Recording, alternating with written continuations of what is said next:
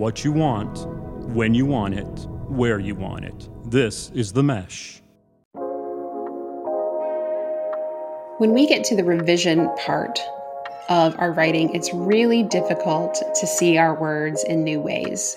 We've been sitting with them for weeks and months, even years. And so in today's episode, I want to talk about the concept of making the familiar strange and provide you with some simple tools on how you can do that. I'm so excited you're here, so let's get started. Hello. Welcome to another episode of The Written Compass. I'm super excited about today's episode because I'm actually bringing in a little of my qualitative research background. Yes, when I was a doc student in my doctoral program, I had to do a dissertation, just like most people do when they're getting their PhD. And I got to learn a phrase called making the familiar strange. And I'm excited to share how this actually continues to support me in the writing that I do today and how I get to use this tool also and support my clients when they are writing their nonfiction books. So when we are writing, and we've been writing, we are often sharing things we've said before, we've written before, we've been rereading it now, and we know it, right? It's our stories, it's our ideas. And once we start to get towards the end of our big book writing project, we know what we've said. It becomes very familiar to us and almost to the point of being sick of our words. This was called, when I was collecting data for my dissertation, this is where we get saturated, right? We have become so familiar, so engrossed, so ingrained in what is happening. And in the research setting, for me, this was recording things, having interview recordings, transcriptions, observation notes. I just had so much data. And when I'm book writing, it's like so many words that I'm just full, very saturated, soaked up with all the things. This happens, and it's very, very normal. Then we start to get into our revision and our editing of our words. And we really need to be able to see it more like what a reader is going to experience. And this can be really difficult because we really have a hard time seeing whether our words are landing and coming across as we want when we've gotten so close to them, when we have become saturated with them. And the reason for this is, again, at this point, you've read and reread so many times that your brain actually starts to fill in anything that may not be there. So tell me this, have you ever read something out loud, something, especially something you've written, and you've actually said a word that wasn't on the page? I'm raising my hand because I know I've done this. I used to hear my students, I'll hear my clients do this as well. And it's a great opportunity because I get to go, oh, did you want to use that word? Because you said this and this is what's actually on the page. So I use it as a good revision tool, but it's what our brains do. They're so good at like seeing what's not there that we will actually fill in the gaps. This poses a little bit of a problem, though, if we're not actually writing those things down, okay? So we want to make sure that we implement this idea, or this is where I'm excited to share this idea of making the familiar strange, okay? Now, I've already shared one way to do that, but let me explain what I mean. So we've got to distance ourselves a little bit from our writing. We've got to see it through another set of lenses, another set of glasses.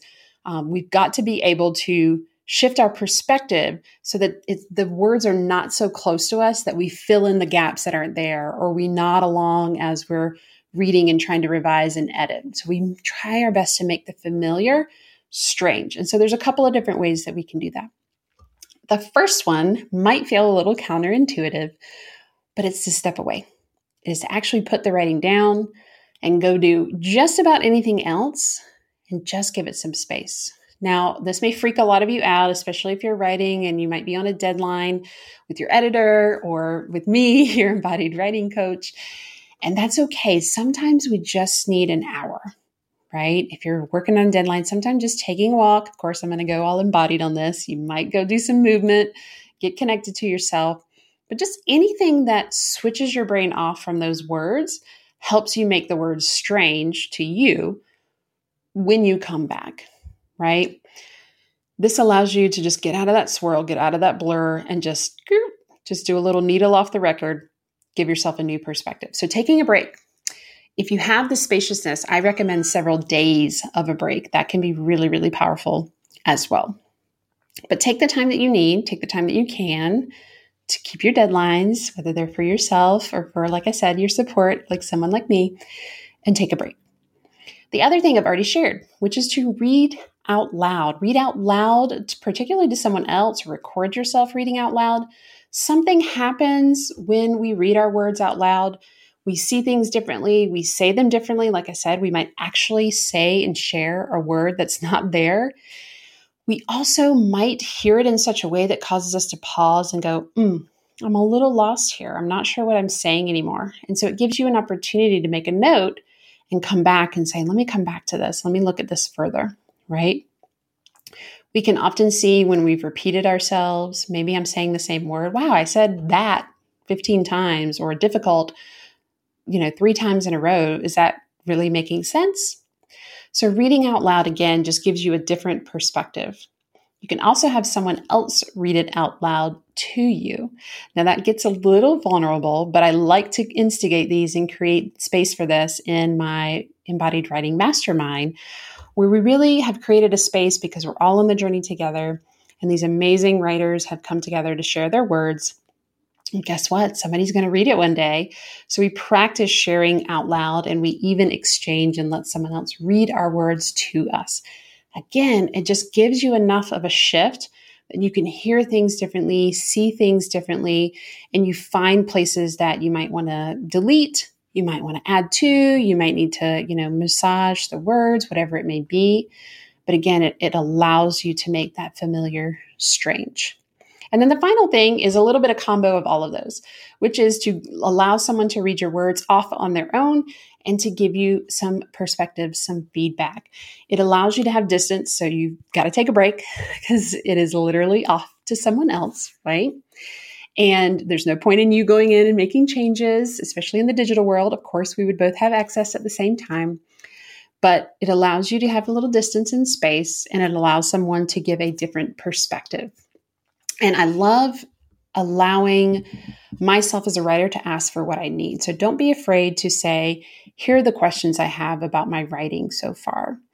And there can be some really cool tools that you use around that. This is actually inspiring me that I probably need to do another episode around how to ask for feedback. Because a lot of times we've just been taught to say, hey, tell me what you think, or I don't know if it makes sense, or this really sucks, but can you read it, right? Or just, can you fix it, right? Can you give me feedback and tell me what's wrong? And none of those are really, really actually what we want feedback on, and it's ultimately not in support of our writing. So I'm making a mental note that I'm going to do a whole episode on how to ask for feedback, effective feedback. So good to know. But I'll just leave you with one question that's great to ask now, which is, what do you hear me saying? Right? And what is almost said, or what did you want to hear more about? Those are some really great questions when we are sharing our words with someone else, or even doing the reading out loud. And it just gives the reader, the responder, some focus, and it allows you to, again, make that familiar strange. So as always, I want to know, what do you love about this idea of making the familiar strange? Again, it was something when I had so much data to sort through, and now so much writing to go through. When you're in a big project like a book, it really is a nice tool to have in your tool belt to help you really put some distance between you and the words, start to experience it like your readers are going to, which is just going to make your writing so much more powerful and impactful. So let me know what you think. Share, as always, over on Instagram at @ShanaHartman_, and I look forward to talking with you next time. Thank you so much for joining me for this episode of The Written Compass. If you are loving this content, then please share this episode and tag me on Instagram at @ShanaHartman_. And if you're wondering how you can implement the ideas I share here and really begin creating your amazing book, I want to connect with you even more. Head over to shanahartman.com/thewrittencompass to learn even more about not only writing your book, but truly experiencing your words. You've been listening to The Mesh, an online media network of shows and programs ranging from business to arts, sports to entertainment, music to community. All programs are available on the website as well as through iTunes and YouTube. Check us out online at themesh.tv. discover other network shows, and give us feedback on what you just heard.